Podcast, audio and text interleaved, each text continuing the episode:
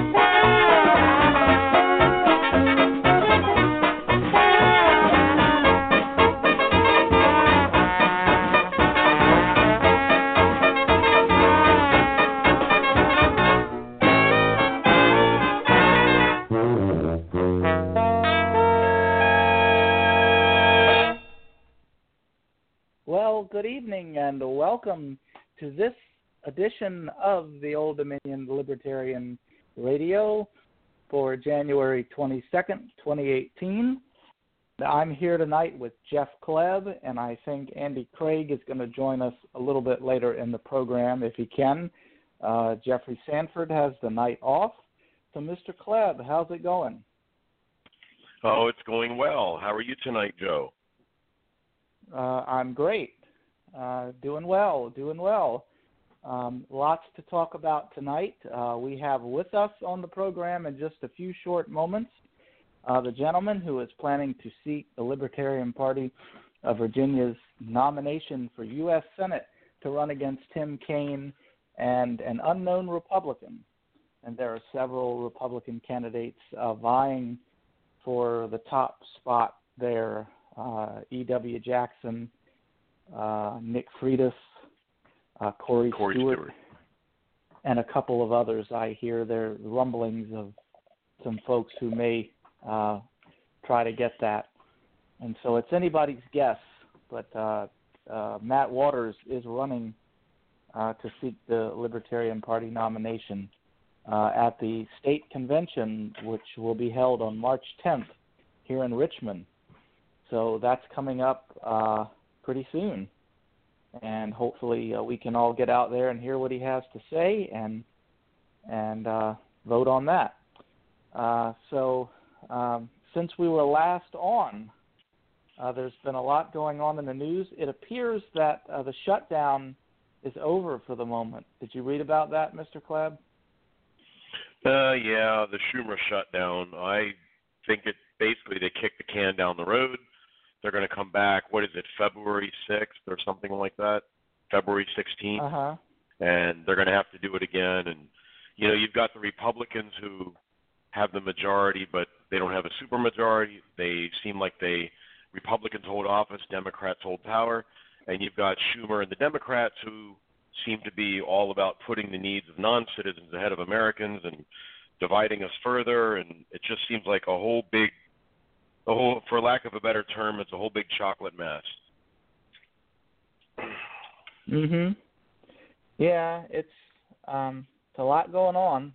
Um, there was a there was a great article, and our guest tonight actually shared it. That's how I I found out about it. It says America is bankrupt, and Republicans couldn't care less.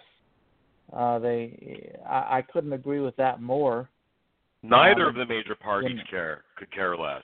Well, one well one of them has never cared, and so you know, repeat just continuously repeating that the Democrats don't care about fiscal responsibility. I mean, Well, they never even claim That- to care about it, though. The Republicans They- claim well, to they- care about it, but apparently well, they don't. Dem- Democrats do claim to care about it, but they they never have. I mean, I've heard Democrats talk about it, but they talk about it and they never have. And Republicans, I can't remember the last time an elected Republican to national office actually really tried to reduce spending. Uh, it seems to me that they all want their little pet projects to go. Well, they wanted to reduce they want- spending on things that the Democrats want. Well, that's that's just it. It's almost like they look around and they say, "Well, what do the Democrats want?" And somebody says, "Well, they want this, this, and this," and the Republicans say, "Well, we're going to tell them no on that." But over here, we but have we want this, this, we want. and this. Yeah. Mhm. Yeah, you know, we want smaller government, except for our little pet projects. Yeah. Well, a lot of them want And, government so uh, small it'll fit inside of a uterus. yeah. yeah. um, but yeah, there's there, there's just so much in Washington right now. I mean, one of my friends from Australia told me today. He said, you know, I watch our, our news here in Australia, and he said I'm in, I'm embarrassed by Malcolm Turnbull and all the the folks in Canberra, with the exception of David Leyonhjelm. He said, but then I look over at America and I say, as bad as their government is, I'm so glad we don't have Donald Trump. Is there any way we could get David Leyonhjelm to become an American citizen? Uh, I doubt it. I'd like to just get him on the program. We'll worry about that later. Um, but oh, that would be awesome. um, yes, I, I would, I would, I would love to do that, and I'm, I'm, I'm going to keep trying. I'm going to keep trying and and and see if we can't can't get him on because um, you know he's he's such a um, a colorful guy to say the least, and it would be so much fun. I should have I should have gotten him on the program while he was here in the United States, and he just wasn't here during. He was here in between our two shows, and it was hard to get everybody together uh, to have a to have a special show so that we could do that. Um, but um, yeah, it would be it would be really great to have him on. Uh, so our guest tonight, uh, since since Andy Craig isn't here yet, and um, I usually like to involve him in the discussion of um, what's going on in politics right now. We'll move right into our guest. Uh, Matt Waters um, is a graduate from George Mason University in Northern Virginia. He lives in Alexandria, and uh, he's from the Tidewater area.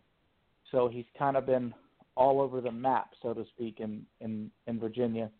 And uh, he is uh, seeking the Libertarian Party of Virginia's nomination for U.S. Senate to run against Tim Kaine. And um, I think it's going to be an exciting race. I really do. You know, we we need more choices. And you know, Mhm. as I as I tell you know, people tell me you know, I I try not to be a one issue voter. Sometimes I am, but I try not to be. We and all some are. people say, "Well, I don't I don't agree with with him on this or I don't agree with her on that." And so I you know, I can't vote. Well, you have in this election coming up, hopefully the one against Tim Kaine, you're going to have three choices. You're going to have Tim Kaine, you're going to have a Republican who hasn't been named yet, but they will be um, picked in a taxpayer-funded primary. So just remember that you're paying for the Republican Party shenanigans in um, in in their primary. And so some people say, well, if I'm paying for it, I might as well go and vote. Um, you know, but um, if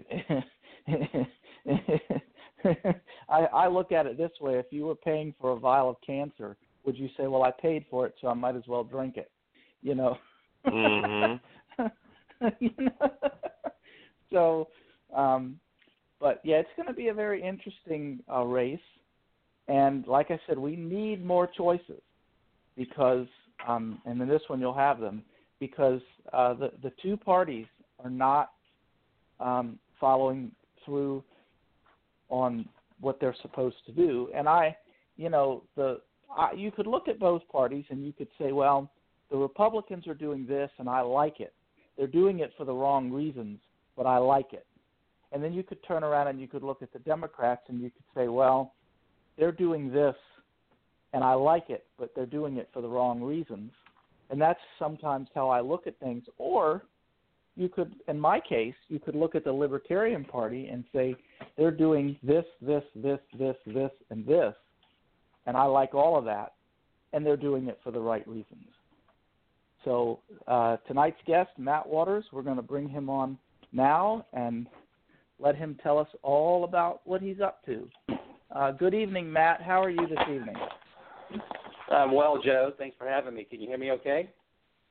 Yes, we can hear you. Loud great. and clear. That's wonderful. Well, thanks for having me. Doing well. Um, yeah, glad glad to be here. Glad to chat. I'm I'm enjoying your conversation. I I'm, I, I was actually sorry it ended. It was a little abrupt. I thought, well, heck, they're going to bring me in. I, I want to keep hearing you guys jab a little bit here. well, thank you very much. Know? That's the first time somebody has told us that. well, I don't know. but You guys Um, have a program, so that's uh, that's saying something. So Uh, yes. Well, why don't you start by telling us a little bit about you and your campaign and why you decided to run for Senate? Yeah, that's a great question. You you pointed out at the beginning of the program that I'm from, and, and not from, but living in Alexandria, we affectionately call the People's Republic of Alexandria, and it's um, you guys know it's it's eighty percent, you know, Democrat, um, and the chance of getting the message out in this area is slim and none, and uh, Slim left town, so we're kind of stuck. And, and I thought, you know, if we're going to do this, let's go big. Let's get in a spot where our message can resonate, uh, which would be a, a statewide ballot. So that was, you know, you know, had I been in maybe another place, maybe in Richmond or downstate, uh, you know, maybe. But, but I, I am unfortunately in the Alexandria district, and um, you know, so, so in some ways, I'm, I'm glad my hand was forced. Uh, I, I've often thought of uh, in you know of taking on this kind of thing of running for office. Um, I've been involved in a number of campaigns. Um, you know, I don't know if you guys know, but I, I work at uh, full time at Students for Liberty. I've been there for two years. I've uh, I was at uh, the Institute for Humane Studies at George Mason University before that. I've been in the development uh, world, the development fundraising world for years, raising money for candidates, PACs, um, you know, not nonprofit C3 and C4 organizations. So uh, as I looked at this, and I, I, like so many libertarians, come out of the quote unquote conservative movement, uh, disillusioned, beat up, and and and really, I, I today one of my favorite questions to ask, and they're still friends, my my you know, quote unquote conservative friends, is what is a conservative? And the, the by the looks of the the blank stares, And these are people, by the way, who are in the movement or in policy organizations who uh, who, who have worked on campaigns and candidates. The answer is we don't really know anymore. And you know, you guys talked about the two-party system in Washington, this deal that they reached.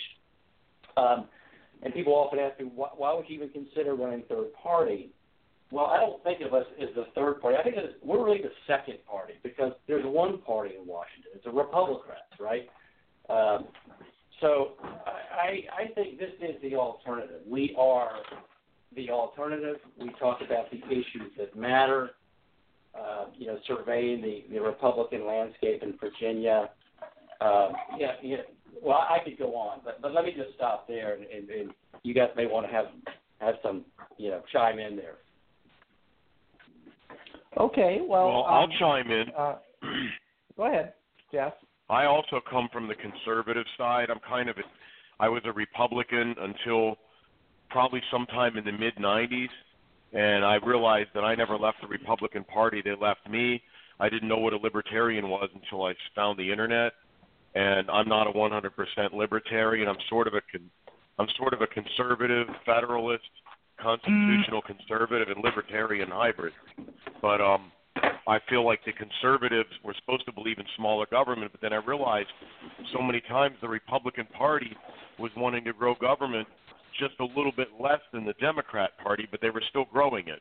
Even Ronald Reagan said he wanted to get the government off the backs of the American people. He repealed the 55 mile an hour speed limit, but then he basically went along with legislation that blackmailed all the states into adopting a 21 year old drinking age. And, you know, it was like, well, we're going to get the government out of your life here, but we're going to put it in over there.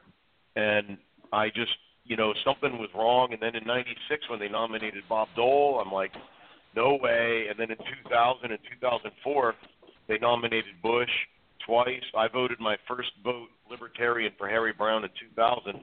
And I've never been 100% pure libertarian, but the party's platform is closest to the Constitution and closest to my own beliefs. And I have a hard time debating with other conservatives on these things to say, well, you guys are just Democrats who are cheap. You know, and then Democrats say, well, you guys are just Republicans that won't admit it. And it's so frustrating, but I, for some reason, I just keep soldiering on and soldiering on to try and get the message out. And I applaud you for your efforts in running. Yeah, no, thank you. And and um, no, I, I, I, boy, so much of that resonates. You know, I, I as a lifelong Virginian, by the way, I, I would be given the people who are running as of this day, both in the Republican and the Democrat parties, that that, collective party I talk about.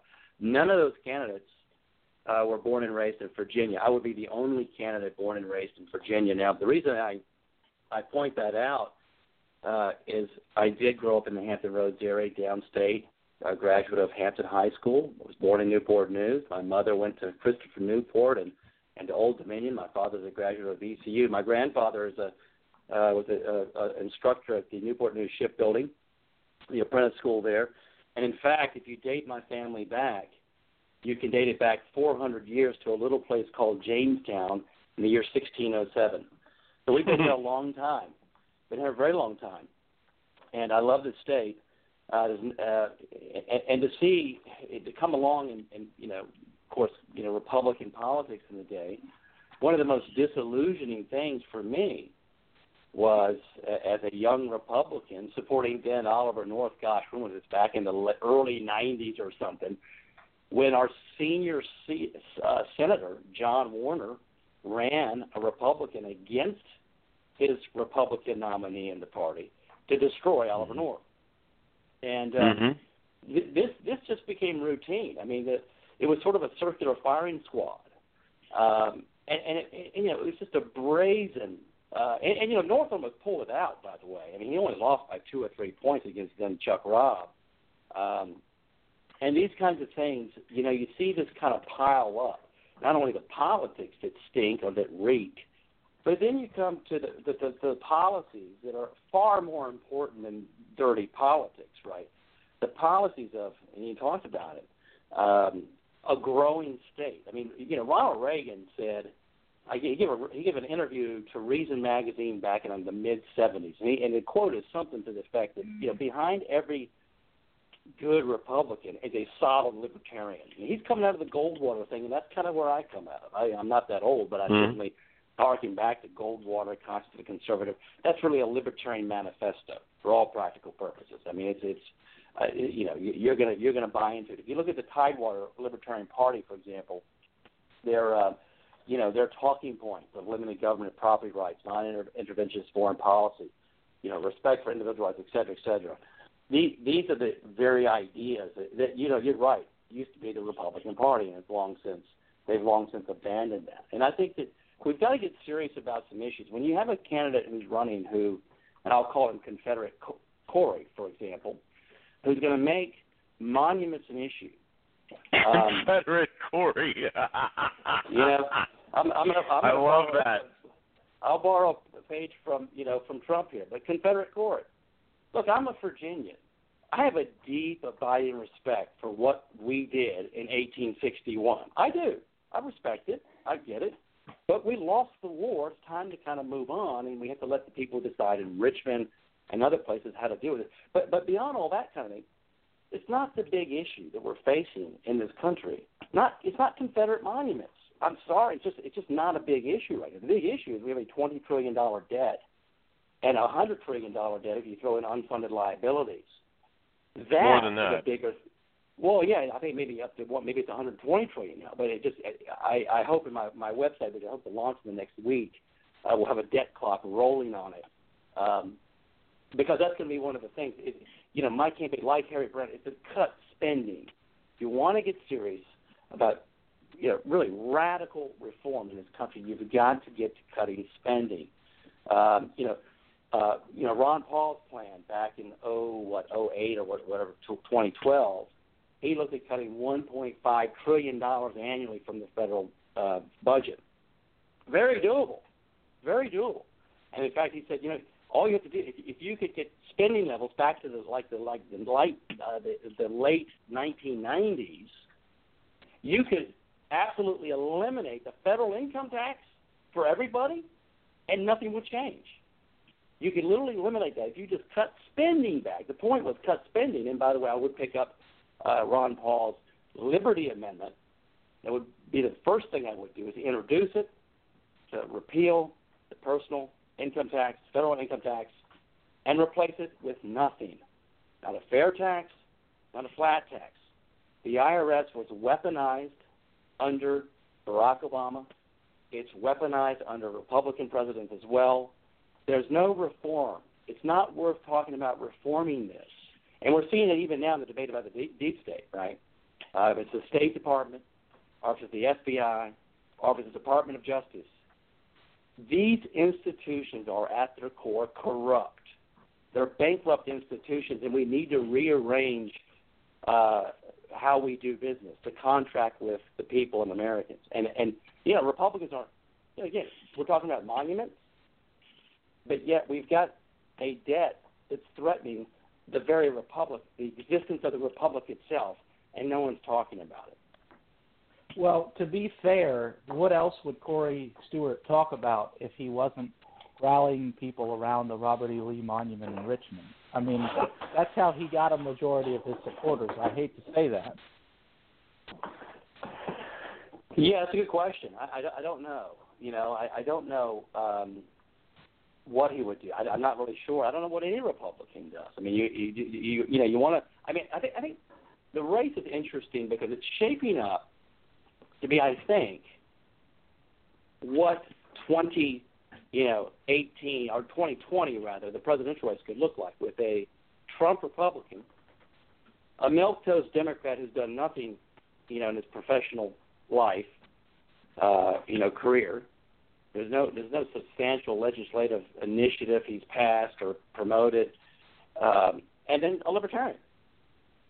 And, and and so I think that if if we if if things break the right way, it'd be a very interesting race. I mean, the Republicans woke up after Gillespie got his head handed to him, and they looked at the map and said, "Well, you know what? We don't have any voters in Northern Virginia voting for us, and that's a real big problem, right?"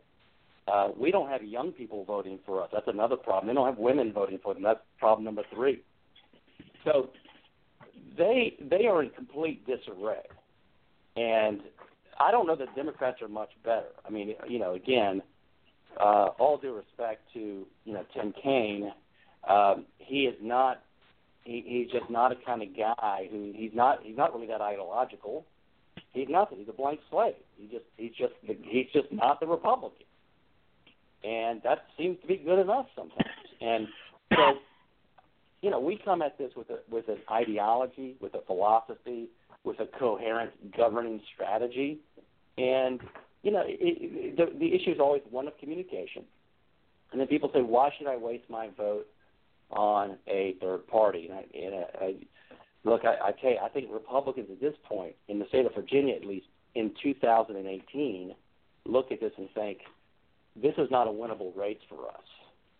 And just having that seed planted in their brains can certainly bring people over, I think, to really consider our governing philosophy and our strategy for 2018 and beyond.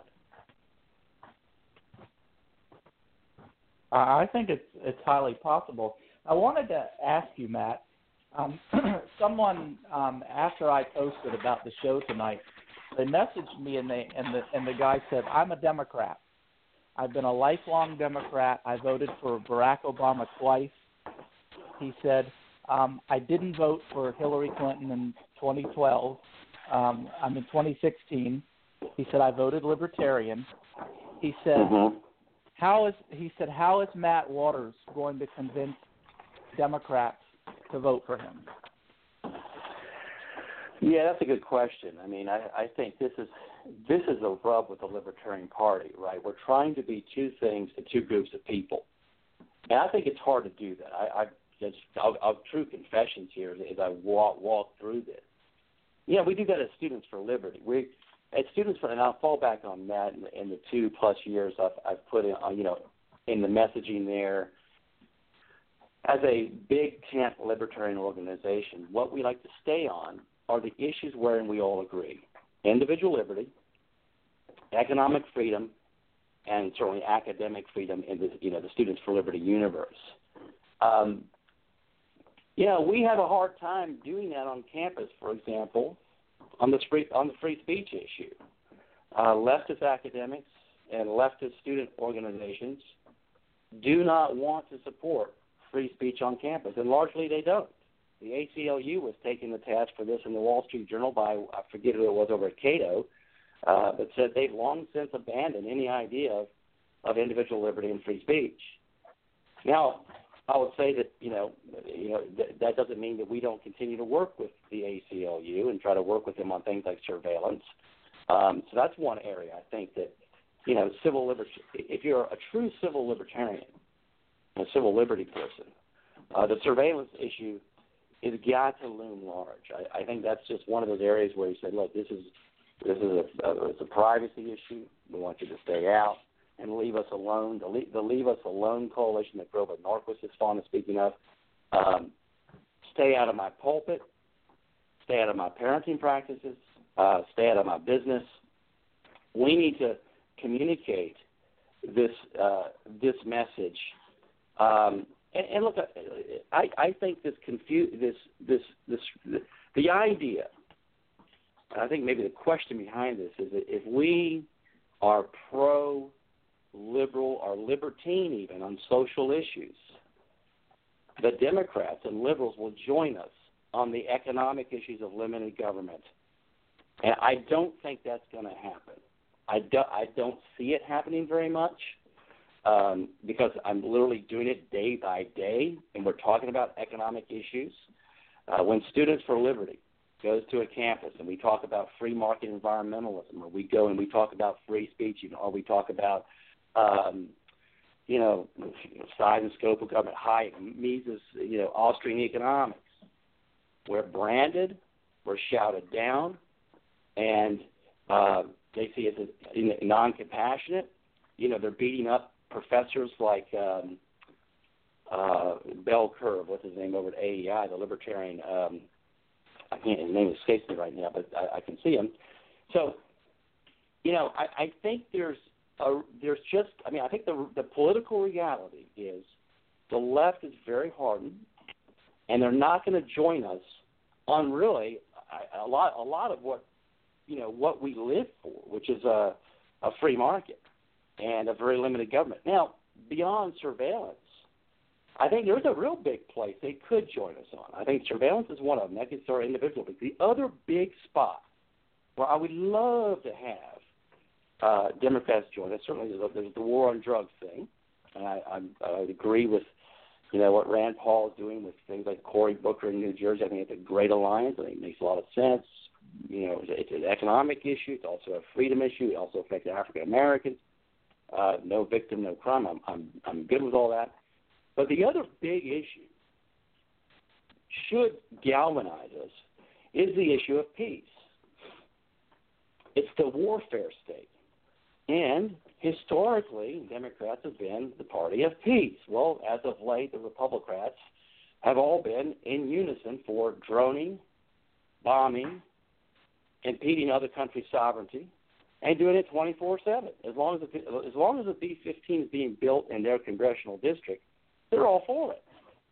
So, I would love to rouse if there is any, you know, if there's someone to rouse and wake up, to rouse that part of that that Democrat Party and say, look, we ought to be a country of peace. We ought to put forward uh, what I'm calling a Virginia peace plan based on George Washington and Thomas Jefferson and the and and the the, the notion that we're to avoid avoid foreign entanglements. Um, and we pull up out of the 150 or so countries we're in, come home. That cuts the Defense Department massively. It's a $600 billion budget right now. It's bigger than the next seven countries in line Russia, China, the UK, France, Germany, uh, Saudi Arabia. It's bigger than all those countries' military budgets combined, right? Mm. Why? Well, it's because we have we have people all, uh, all around the world. We have people in Diego Garcia in Iceland. Why? Why do we have four troops get killed in Niger in Africa a month or so ago? The Defense Department didn't even know we had troops there when they first came out. Then they may have. Maybe it was just a ruse, but they initially didn't know. Trump didn't know. The Congress didn't know. We had people there. You know, um, we have people on the ground in Syria in a civil war right now. So that message, I hope, would say, you know what? It's just common sense. What are we doing? We're bankrupting the country. It's one of the big. I mean, someone said that you know the United States budget, the United States government really is. It's a, an insurance program for old people with a pretty good army. That's really where all the money goes, right there. Social Security, Medicare, and the defense spending. That's it. That's what you have to work with. All these other things we're talking about. I mean, you can look at the different agencies. I mean, you know, look, a plan to cut spending in the federal government of one to 1.5 trillion dollars a year. I don't know how many liberals are going to buy into that. I just I don't know. I mean, I I don't know how many liberals are going to say, yeah, let's privatize the Department of Agriculture. Let's eliminate the unconstitutional Departments of Energy and Education and HUD. Uh, yeah, I, they might. I, I'd welcome that. Um, but I think we need to get serious about spending and make that the centerpiece. Look, the, the, the number one issue facing America, the number one concern, and poll after poll facing the American people right now, is not jobs or the economy, according to Gallup. It's the, it's their own government. People are afraid of their own government. They love they love their country, but they're afraid of their government. So, um, that group of people, and it may not be Democrats, and it may not be Republicans, it's probably the 50%, 50 plus percent people who are currently not even voting anymore because they look at the nonsense that's happening up here and they say, to hell with it. I don't even want to deal with it anymore. I want to talk to those people. I want to talk to independents and say, look, you need to come back into this thing, cast a vote for for for a party of principles that you know what when you late when you go to bed at night you feel real good about it. You, you guys are talking about Dole and McCain and all these guys. I was there. I get it. You know, we can't. You know, you nominate these people, these milk toast candidates. Uh, you know, and you, and you end up with a Trump. Yeah, well, let's. Um, I wanted to ask you uh, about Trump. Um, a lot of libertarians supported Trump because they said, "Yeah, we don't like him on this, this, this, and this, but at least he won't be um, involving us in foreign entanglements overseas, and so we have to vote for him." And um, and then there are the the libertarians that said, you know, Gary Johnson isn't going to win, and I need and we need to make sure that Hillary doesn't doesn't get in. Um, has has Trump done anything um, that that that libertarians should be happy about? Uh, that's a good question. I mean, I, I just saw. I, I read three newspapers a day, and I read. I read. I, I skim the Post and the Wall Street Journal and the Times, Washington Times. And the Post had a story just a few days ago on Trump cutting agents, to the size of agencies and government employees. You know, the government, the federal government up here, and you guys know this. It, it's basically it, it's a jobs program. Is what it is. Mm-hmm. It's a jobs program. It's a glorified jobs program for, you know, uh, the people that live in this tri-state area. That's what it is. But but but the fact that he's not filling posts, and that the Democrats are, you know, gumming up the works and they don't want him to fill posts, is actually working to limit government some. I mean, in little tiny ways. I mean, we, the Reagan Revolution. Reagan came into, oh, we're going to eliminate all these things and do all this stuff. Well, he didn't eliminate anything. I think there's like one subcommittee on some panel he, he eliminated or something. Yeah, and, and government expanded massively. Um, so I think there's some. I think there's some shrinkage there. You know, uh, you know, and, and look, I, I look, I, I was. I won't say I was enamored with Trump, but I do respect the fact that he went around the entire system. He broke, uh, or, or you know, maybe walked into a broken system and just bent it over his knee and broke it even further. I, I don't know. How, you know, history will tell, but um, you know, the fact that he didn't he didn't have very many consultants. Uh, I, I'm up here and I work with people who are on the Scott Walker campaign, on the Jeb Bush campaign, on this campaign. I mean, he blew through 18 well qualified you know, quote unquote, governors and senators, and you know, so I, I you know, I, I personally respected that quite a bit, and actually put a lot of money on it, and thought it, I, th- I thought he would win the primary and the and the uh, and the actual general election. So I had the, the that one of my funnest days of my entire life was picking up the phone on the day after the election and calling in my chips and, and getting lots of money from people. So I, I actually made some money from the deal, but um, but you know, I, yeah, I mean, look, libertarians, the Christians, uh, not the Christians, but the the libertarians for Trump people. Yeah, Christians for Trump, Christian libertarians for Trump, you had, you had libertarians for Trump. Uh, and who was the head of that? That's the fellow down there. I think Mises Institute. It was um, uh, one of the uh, Walter economists Block. down there. Yeah, Block was Walter analyst. Block. You know, yeah, Walter Block. So, and, and he was, uh, you know, hope, hopeful that he would not get in this, this foreign entanglements. Well, he, in Trump, Trump is he's got his finger on the button, and he told us. You know, I mean, he's he's. I mean, Reagan makes a joke about it. You know, it's a Gorbachev or something, and, and the whole world stops. But you know, Trump does this routinely, and that's this gets back to my, really my thing on the on the peace issue, right? I, you know, I'm not a I'm not a person. I'm not a peacenik, right? I, I don't think that you know if if America is attacked, we should declare war and the Congress should do it, and we should declare, make a declaration of war and fight. But the Defense Department has forgotten what the word defense means. We need to put defense back in the Defense Department. Um, we, you know, we, we're out there like a hawk, flying over 150 countries, and literally in 150 countries. We're we're picking fights. We're doing exercises with Japan you know, right off the, right in the in the front yard of of the North Koreans, and we don't think they're going to respond to this, right? I mean, and um, this is it's absurd to be to be playing this high this high level game. This is the kind of stuff of Lindsey Graham, Marco Rubio, and all these other politicians who just who just really want to, uh, you know, sustain the military industrial complex. You know, keep the spending up, and, and they just it's just the, the height of arrogance. It just bugs me. These guys are so arrogant. We think we can solve every problem in the world. And look, what's happening right now in Korea?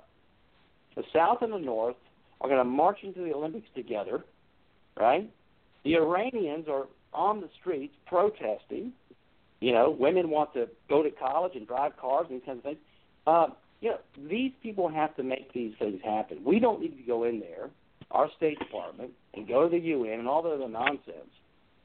I, I, I just I trust the, these folks to do this and, and do well uh, with, um, you know, uh, you know, they they can manage these things themselves. The idea that we're going to spread democracy um, it's an absurd notion, and, and it should be long it should, it should be long banished from our foreign policy. But there are people like you know Trump is he's buying into it. He's buying into it. So yeah, I mean I, I think I think there's you know libertarians you know who, who voted for him and look at him at Trump. I think there's some disappointment. Um, the tax bill, as as George Will said, the, the you know tax bill uh, really showed Republicans for, for what they are, big spenders. I wanted yeah. to ask you something. You said about the 16th Amendment. You said you wanted to repeal it, repeal the income tax on the yeah. federal level. Is that correct? Yes, sir. Okay. You also do you also feel as though we should repeal the 17th Amendment, even though you're running for Senate, but would you be in favor of repealing the 17th Amendment and returning the upper house to the state legislatures so that they could appoint senators on staggered terms as the founding fathers intended? The third question I had for you is you say you're pro life, but how far would you go into that? How big do you want the government to be to enforce something like that? Are you willing to, yeah. you know, grow the government to a level where like I like to my snide remark about you want the government so small it'll fit into the womb. Yeah, I heard that. That's, that's good. Well, that's a good remark. So, a couple of things on the on the um, 16th. Yeah, definitely repeal. Don't replace it. Um, you know, Ron Paul again showed us how we can do that. This country did not have a federal income tax uh, up until what 1915 or 13, somewhere in there. I'll blame it. I think yeah, it was Woodrow Wilson. I think he was responsible for that, and the Fed, by the way, all in the same year. Um, and the inheritance tax. I think that was also part of 1913. They adopted, you know, Karl Marx's, you know, uh, uh, you know, from the Communist Manifesto. They, they did a, a, a whole whole deal there in 1913. But um, so yeah, I would repeal it, wouldn't replace it. Um, 17th Amendment. I, you know, I've I've heard this. There's been talk uh, about that. I mean, um, I would totally be fine with that. I mean, look, if you can get uh, back to the Constitution as the framers originally intended it to be and to work itself, I'm totally fine with that. I have no problem with that. Although I think the movement right now is to, um, you know, have a popular vote and go that way in elections. Um, I think that's dangerous. I think that's it's certainly it's, it's another step removed from the intent of the republic, uh, you know, as it was founded. Um, and then to the last question, yeah, look, I, I'm I'm 200% pro-life. I'll just tell you guys, I I am pro-life. I've been in the I've been in the quote unquote pro-life movement for a long time. I moved out of the political solution to the movement because I don't think I don't think there's a political solution for it. Um, and let me tell you what I mean you know, I've worked for candidates and, and, and action committees and organizations trying to change things from the, you know, let's change Roe v. Wade and appoint people to the court, et cetera, et cetera. Um, look, it's been, I mean, today actually is, I think, the 45th or 46th anniversary of Roe v. Wade. Um, mm-hmm. And, and um, so, so for 45, 46 years, those, and those measures have largely, uh, not largely, they've just failed. We, just hasn't happened. And again, being disillusioned, I, I, I took what I do well, which was fundraising and development, and went to um, went to work with the compassionate side of the pro-life movement, which which which is essentially no government funding. Uh, these are organizations and not-for-profits or C3 organizations that are 100% free for women who have an unplanned pregnancy. Uh, they're uh, I just heard a, woman last night um, uh, in my local church here. She she they had a new ultrasound machine coming in at about a fifty thousand dollar piece of equipment coming here in Annandale, Virginia. Um, that was given to them by a local another local church. This is the way we do humanitarian pro-life humanitarian work is you have people do it. You don't have the government do it. When the government, you know, gets involved, they they, they screw the pooch. It, it, even even when they're trying to help people, I can go into that in a minute. But but the um, so I'm pro-life. I mean, look, the reality is it's a reality. It's the law. It's an unfortunate law. Uh, Michael Gerson, I never agree with Michael Gerson, but he had a pretty nice thing in the post on Friday about this uh, on the uh, Blackmun's decision. How Blackmun, even in '92, with Casey versus Planned Parenthood '92, when he kind of doubled down on, on on the Roe v. Wade decision, said, "I really don't have any good reason to double down on it, except I'm going to double down on it." Uh, the law is not a very good law. Um, it, it's so so yeah. That, that's where I am. I've I've worked in the movement for a long time, and I I, I actually think it's very compatible with the with the um, uh, the libertarian message. I mean, I, I might I might break with some of you all here, but but I think that life, liberty, and the pursuit of happiness, right in the Declaration, is um, it's just there, you know, and, and you don't have to be, you know, you don't have to look at the issue from a, uh, you know, a biblical evangelical Christian side. You can also look at it from a scientific side, a, a technical side. I mean, again, these ultrasound machines show you what's happening. And I'm a father of five kids. I've seen, you know, multiple ultrasounds done. It's pretty pretty amazing. Um, and so I, th- I think we need to protect life. I think we need to, you know, our message is do no harm, right? It's Students for Liberty. It's don't tread on anybody. Um, you know, well, on me, we take. Yeah. As far as the Constitution is concerned, Congress would have no authority at all to ban abortions, nor does it have any duty to fund it. And I think both sides are extreme on that. You have one side who wants Congress to be able to ban all abortions with a stroke of a pen through legislative fiat, and you have the other side who thinks the federal government should pay for any woman to have an abortion.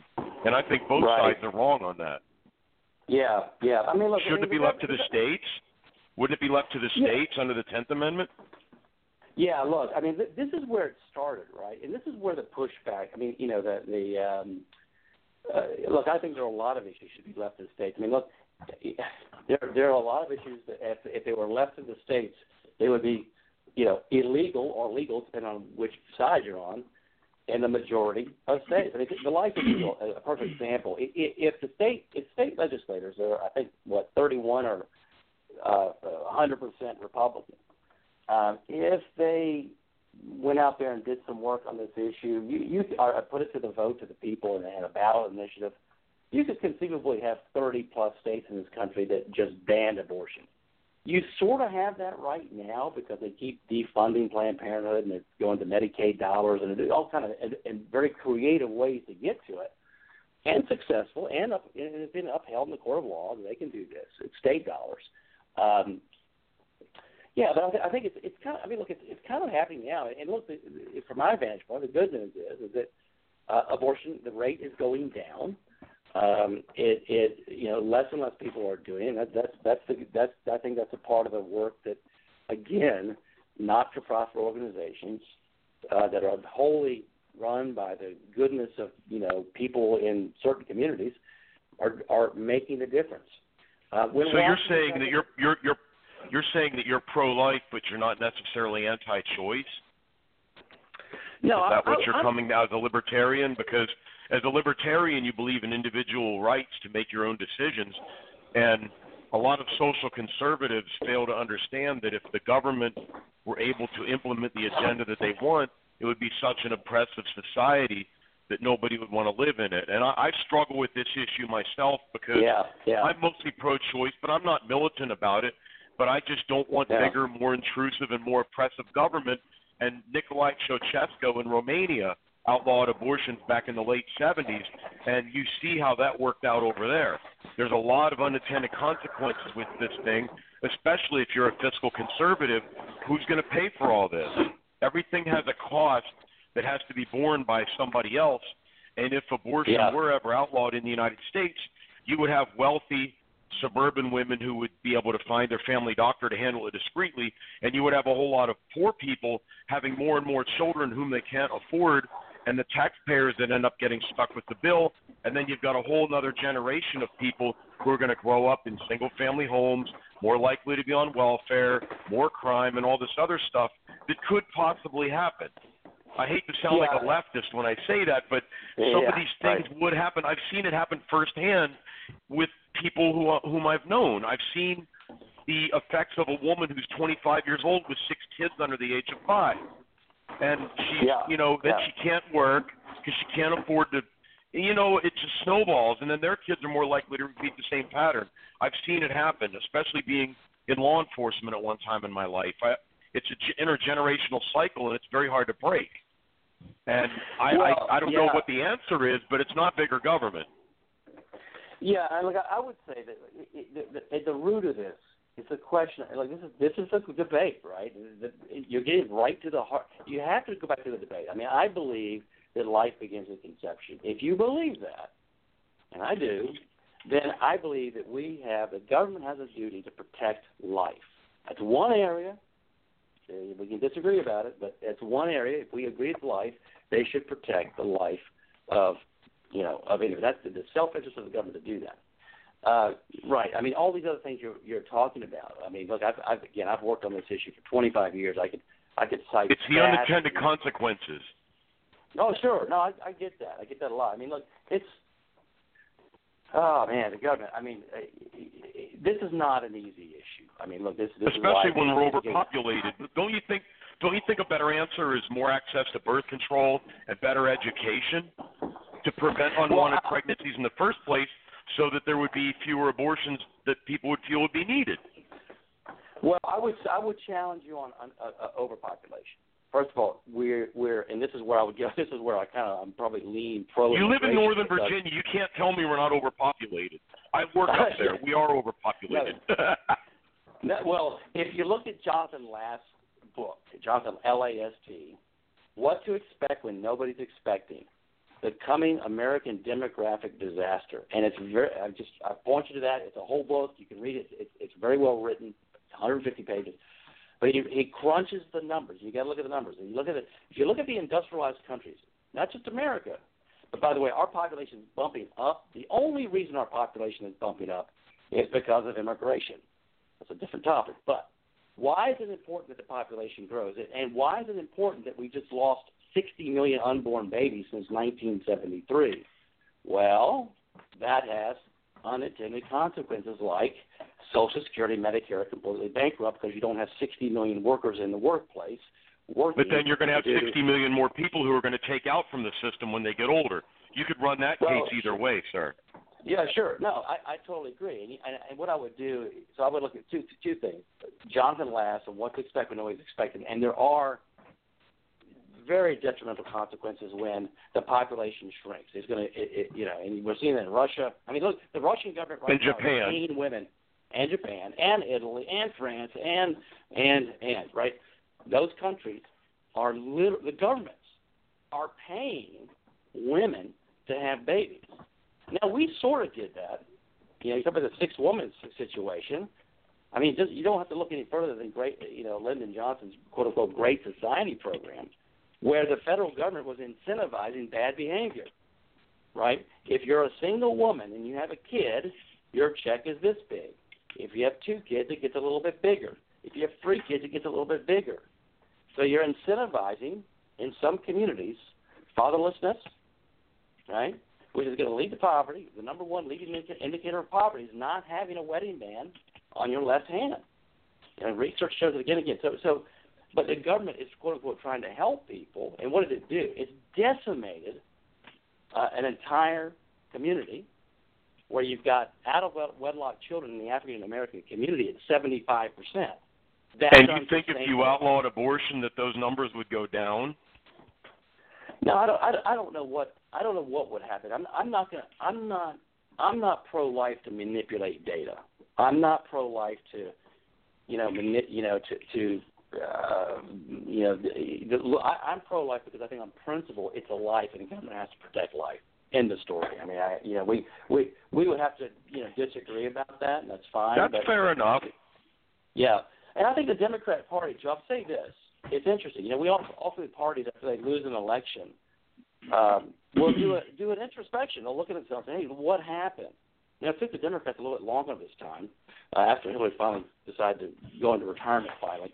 Um, but one of the things they said was on that issue, that single issue, we need to be flexible. That's Nancy Pelosi saying that. That's a, and, and you know Ramesh Ponnuru, who wrote uh, The Party of Death back in the late '90s, mid '90s. Um, you know, well documented. You know, look, I, I I became pro-life, by the way, when I read Al Gore and Jesse Jackson back in the mid '80s. But what happened to those guys? Well, they sold out. They they said, hey, look. Well, they sold out. Yeah, they sold they out. They sold out, so, just just like a lot of Democrats have sold out on the firearms issue as well. Totally on that issue, or on the peace issue. Yeah, right. Yep. Or, or look at the ACLU right now. They've tucked Mhm. tail and run, and it, Yep. it, it, it, I mean, I mean, look, we're going on. I mean, look, Students for Liberty is going on campus right now, and we find very few allies on the left. We try to work with them. We'll, we'll, hey, look, Black Lives Matter. Have a, let's have a conversation. Let's not just shout at each other and, and, and shout each other down. Let's sit at a table and have a conversation about issues, and not you know not do it with inflammatory rhetoric, but let's have a civilized. And that's the thing. I think one of the issues right now is is the inflammatory rhetoric. You know, of course, Trump's tweets, and we've heard all about that. Um, we need, we do need to sit down and say, look, what are the main problems facing this country? And I think it's spending. I think it's an out of control government, and every every department is unconstitutional. Uh, you know, I, I would. I'm a big privacy, uh, a, a private um, sector guy. I think you can privatize agriculture and HUD and education. I'm a homeschool dad. I mean, look, I pay. Just so you, I have five kids, guys. You know how much I'm paying for education every year annually? About fifteen grand. You Mhm. know what it costs? Edu- it costs to educate one kid in this country? Twenty grand. One kid, twenty grand. Thank you, thank you, United States government. I'm in the private sector, paying taxes for the kid next door to go to public school, and I'm paying for my own five kids' education Yep, Because- I'm with you on that. because because the government can't do it better. Why why did we why did why did my, my wife and I back out of vaccines, some of the vaccines? Because I don't trust my government. I don't trust them to, te- to teach my kids. I don't teach them to vaccine my kids. I don't teach them. I, I don't trust them to to to you know uh, not to be listening to me or spying on me. Um, I don't trust them to tell me the truth. I mean, look, you you don't have to be a Vietnam War veteran to understand that it was a, the Pulitzer Prize winning book was Bright Shining Lie. They lied Mhm. about Vietnam. They've lied to African Americans about what they experimented on. They've lied to the American Indian. Look, this country again. I, I love my country, but this government, you you just have to sit back and say, you know what? We need to limit this government because it's in every freaking area of our lives, and that's where Mhm. you know that's that's you know I'll I'll, I'll leave it there for for now. You could trust the government. Just ask any Indian, right? exactly right. Yeah, I, lo- I love But- that. I love that. I've seen that. Yeah, it's great.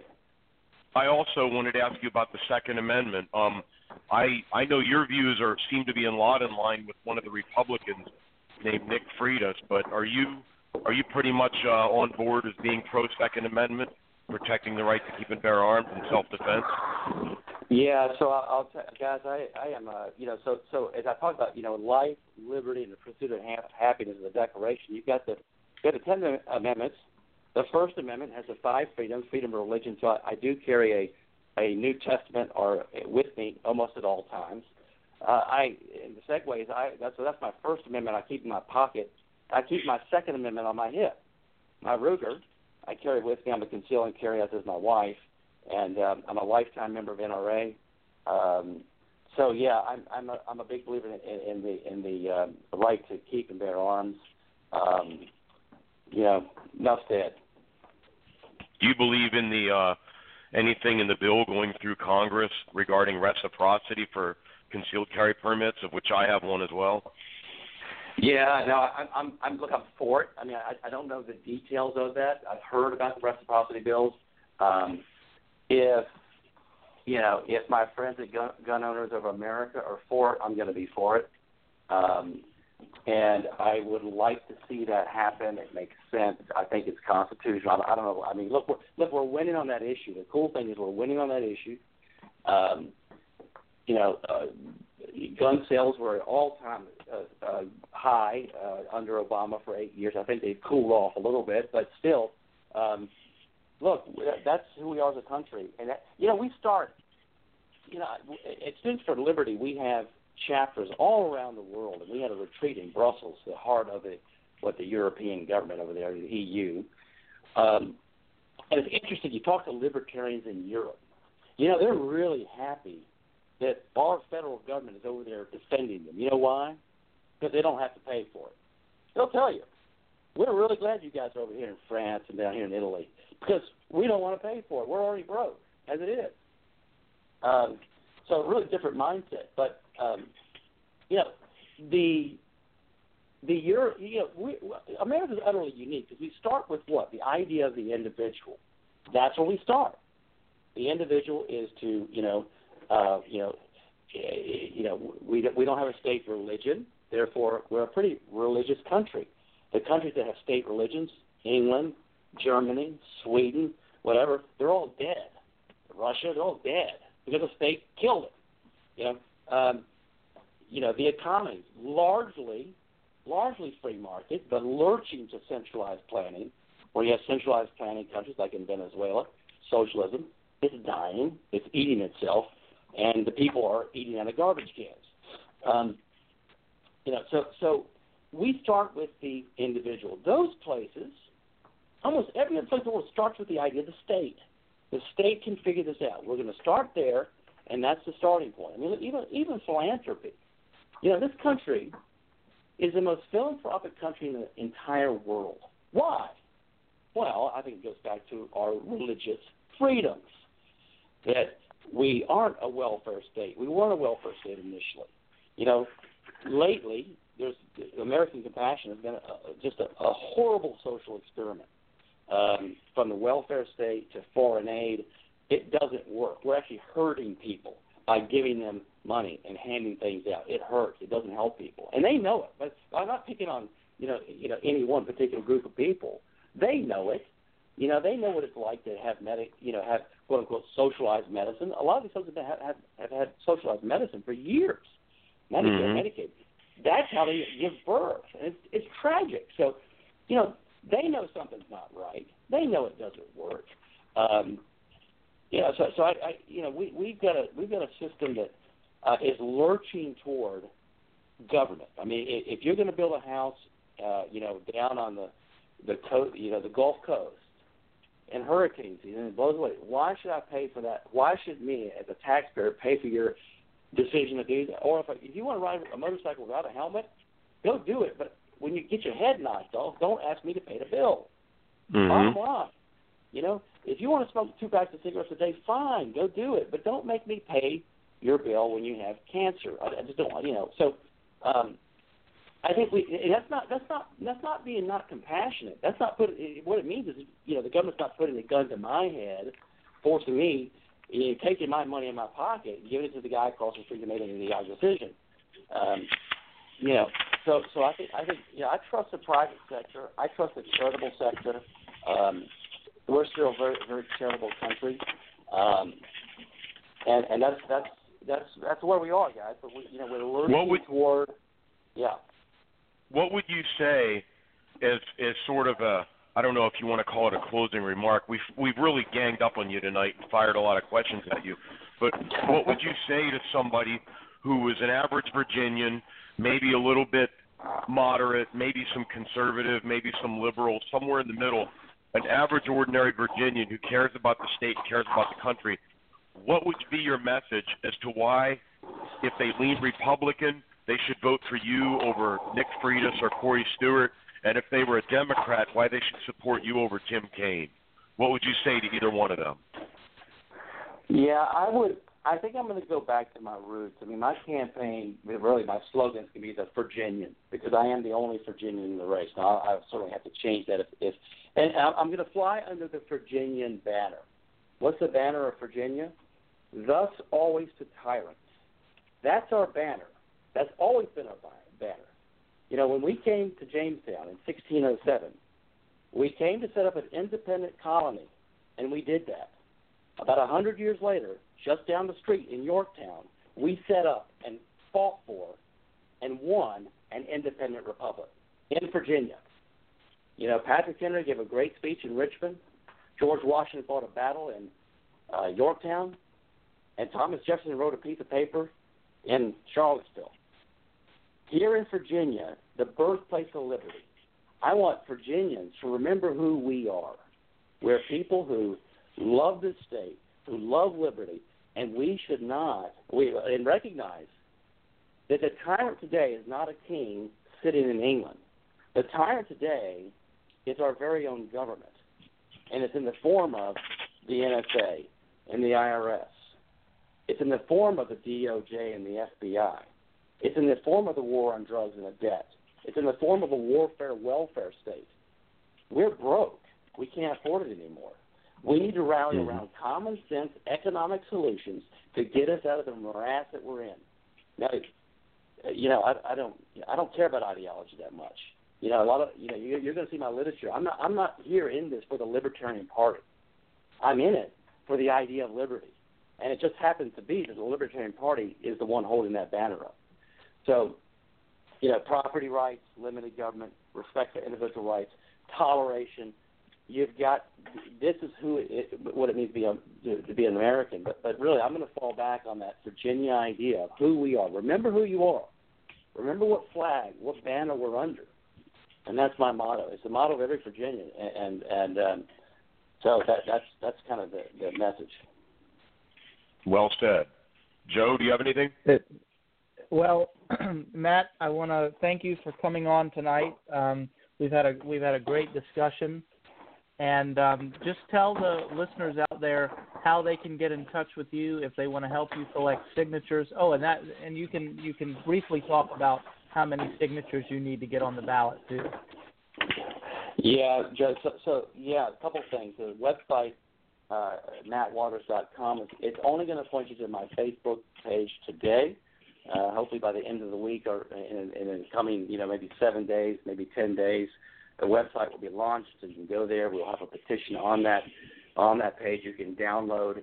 Um, I am looking for um, 11 district uh, chairpersons to the campaign to help me in the districts. Why? Because I've got to get 400 uh, signatures from each of the 11 Virginia congressional districts. That puts us at about 40, 4,400, I think, signatures. Then we need an additional uh, 6,000 or so, 7, 8,000, just from anybody um, in Virginia, registered voters. And so I'm looking for people to help me in that effort. You can go to mattwaters.com and do that. Um, I am. Uh, I've got a headquarters. I'll be working out of the headquarters at, at the Libertarian National Party here in Alexandria, Virginia, on Duke Street. Um, I'll be sending out a mailing. I'll be doing emails, uh, phone calls, other things like that. Uh, look, my my goal is to raise um, a lot of money, and uh, to have a and and to hold it, and uh, and, then uh, hit hit hit folks at the right time with the right message. Um, we've got eight months to do it. No one's thinking about this campaign until after after Labor Day, and um, but but we need to be on the ballot. Our, our, we got to turn these signatures in in, in June. Um, and I think what was your other question, Joe? Do you have another one? Um, well, that was it. Just tell us, tell people how to get in touch with you Great. if they if yeah. they want to volunteer, or whatnot. And I think you've pretty That's much done that. Great, great, thanks. Yeah. So, well, we we certainly enjoyed having you on. Um, we'd love to have you back on, um, calling from your phone in Washington D.C. when you're sitting in well, not Washington, um, but in your office, um, where um, calling in and and talking to us as the new senator.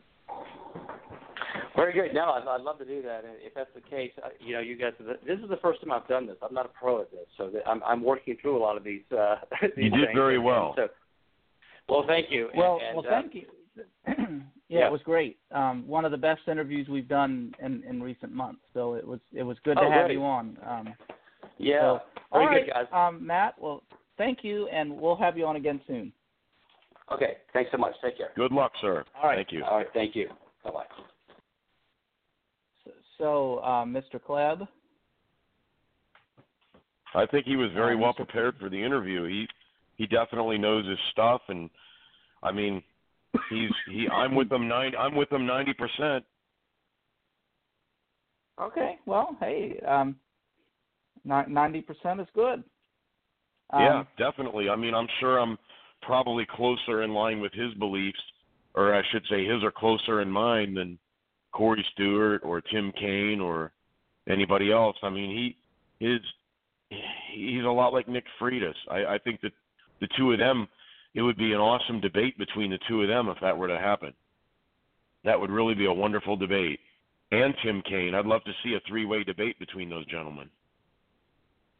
That would be worthy of pay-per-view, I think. The man knows mm-hmm. his stuff, and he seems like he's got his his head and his heart in the right place. Yeah, I. You agree? I I, I do. I, I I think so. Excellent. Mm-hmm. I guess Jeffrey couldn't make it tonight, right? Yeah, he um he he has other other things planned, and Andy wasn't able to get here. hmm So it would have been interesting um, to yeah. have had some questions from those gentlemen. Yes. Um, well, um, our, our next show is um, February 5th. Uh, we're going to have Dave Nolly on the program uh, to talk with us about a lot of things immigration, Trump, much more.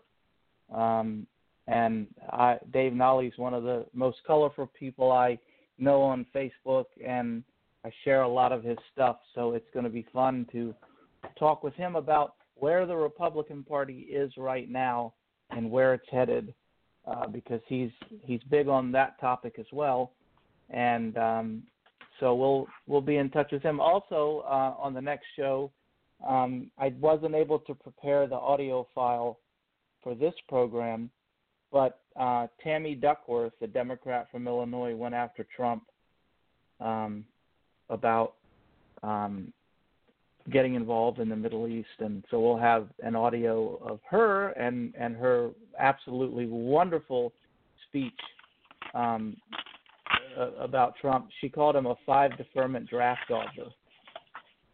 I read and, that. Um, yeah, and um, I forget what else she said, but it was it was something funny. Um, uh, I'm looking here through the through the transcript, and it was just something she said that was that was really really funny. And she says it in her speech. And um it's we'll, we'll play you the audio next time. So anyway um you know this has been a good show. And um oh yeah cadet bone spurs that's what she called him. Cadet bone spurs because that's the Hmm. reason that he that that he didn't that he that he was able to get out of military service because he had bone spurs. Can't say I've ever heard of that being an excuse. well, you don't have the kind of money that he does either. Well, that's true. That is true. Anyway, well it's it's been fun, so we'll we'll do it again on February fifth. Sounds good to me. You have a good night, sir. All right.